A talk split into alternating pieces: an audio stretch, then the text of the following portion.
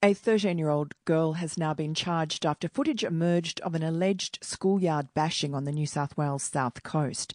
The victim has been left with serious facial injuries over the lunchtime brawl, which was filmed by witnesses and uploaded to social media. My next guest has been given the job of investigating this disturbing trend of recording bullying on smartphones during a wider inquiry into the use of phones in the classroom. Michael Carr-Gregg is a child psychologist and he joins me on the line now. Thanks for joining me, Michael. Absolute pleasure, Miranda. Now, um, that footage was very disturbing. We can't say much about the case, obviously, because it's uh, going to be uh, part of a police inquiry. But um, is this a common occurrence that we're seeing this kind of bullying recorded on phones? We know that there's been a 28% increase in complaints to the Office of the E-Safety Commissioner this year. Uh, not all of them are image-based abuse, but a fair swag of them are. So, look, I think the Minister of Education in New South Wales is to be congratulated for basically establishing what is an Australian first inquiry into the pros and cons of mobile phones in schools. At the moment, uh, there is no state, uh, no territory with a policy position other than leave it up to the principal to decide. So, why do you think kids are filming school violence? That's you know, and putting it up online.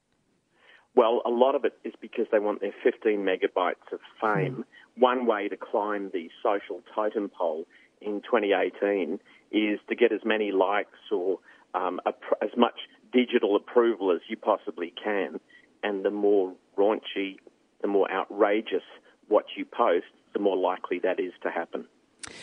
It makes sense to ban mobile phones in primary school, I think, but is it feasible to do it in high school?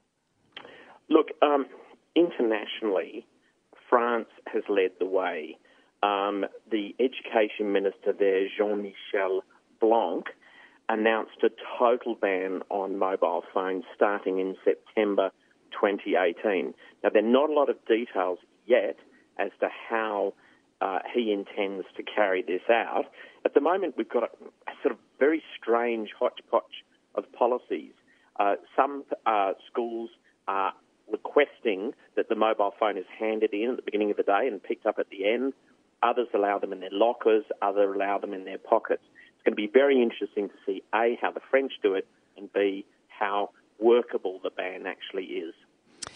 Yes, for sure. And um, what about? Um, I mean, you're writing a piece for tomorrow's Daily Telegraph about all of this, and you touch on helping children understand behaviour in certain settings. Can you expand on that? Yeah, I, I think school is indeed a microcosm of society, and um, we have to teach young people how to use the mobile phone in a safe, smart, appropriate uh, manner.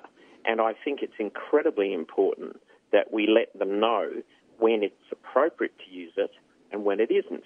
Now, clearly, you go to restaurants around Australia and you can see children are given these things just to shut them up.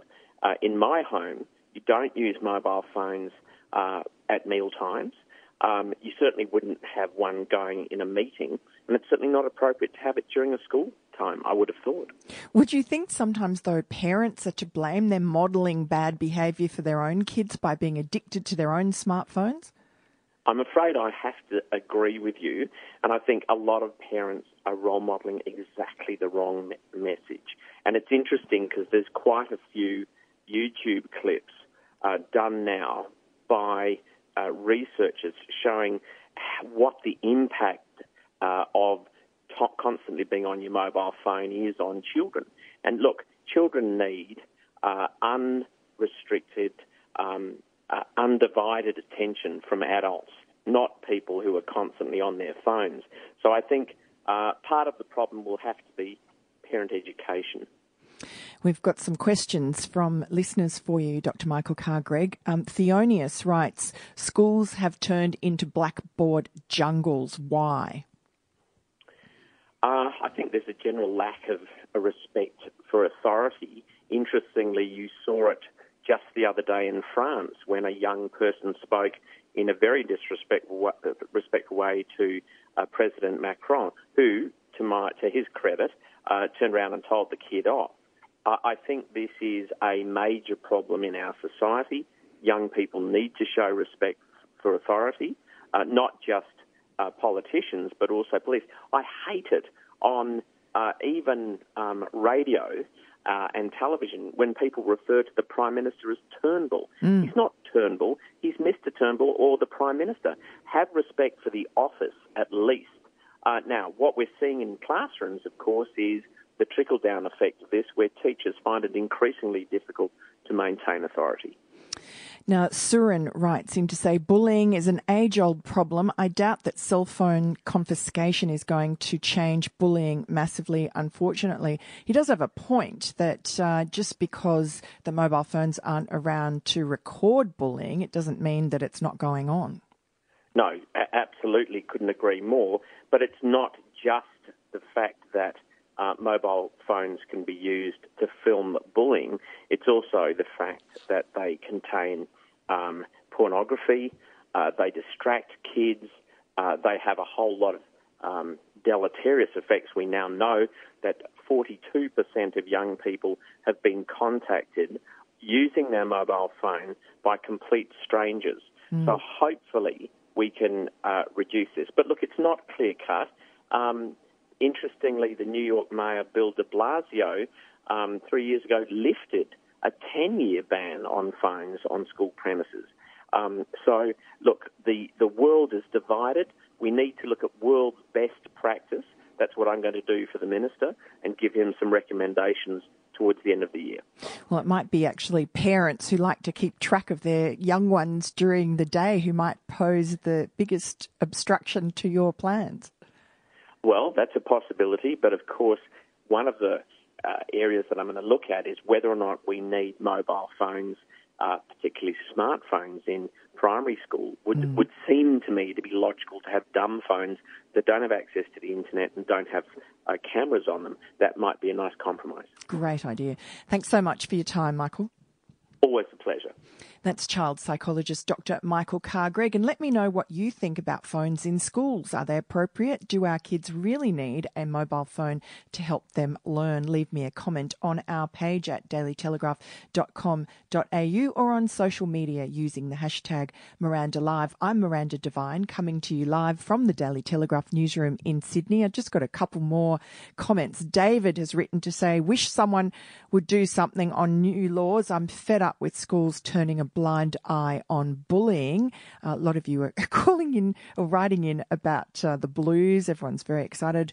Tolly, blues rule, go the blues, go the blues. Darren, er, um, I agree with you. We'll be talking to Adam Mobbs from our sports desk shortly about the wash up uh, from last night's game. And also, Reg has written in to say, um, he wanted to know from Josh Frydenberg, sorry, I didn't get this earlier, Reg, um, why is he so eager to gain consensus on energy policy when the coalition's clear difference to Labor on this topic in the past has been so successful for them electorally? Can the minister promise that no wages or jobs will be lost by asking big energy users to power down during times of peak demand?